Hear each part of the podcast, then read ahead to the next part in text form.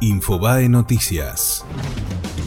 Aumenta la luz un 26% promedio. Es la primera de las cuatro subas planificadas por el gobierno para el año.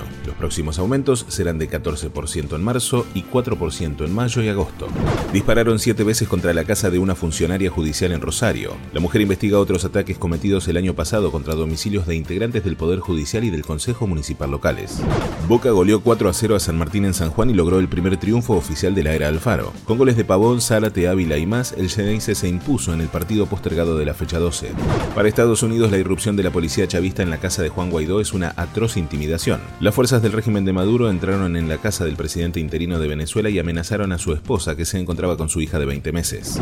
Nair Galarza habló desde la cárcel y dijo que le gustaría estar libre. La condenada por matar a Fernando Pastorizo contó que escribe un libro y que ya se vio con Matías Caudana, el amigo que se presenta como su novio.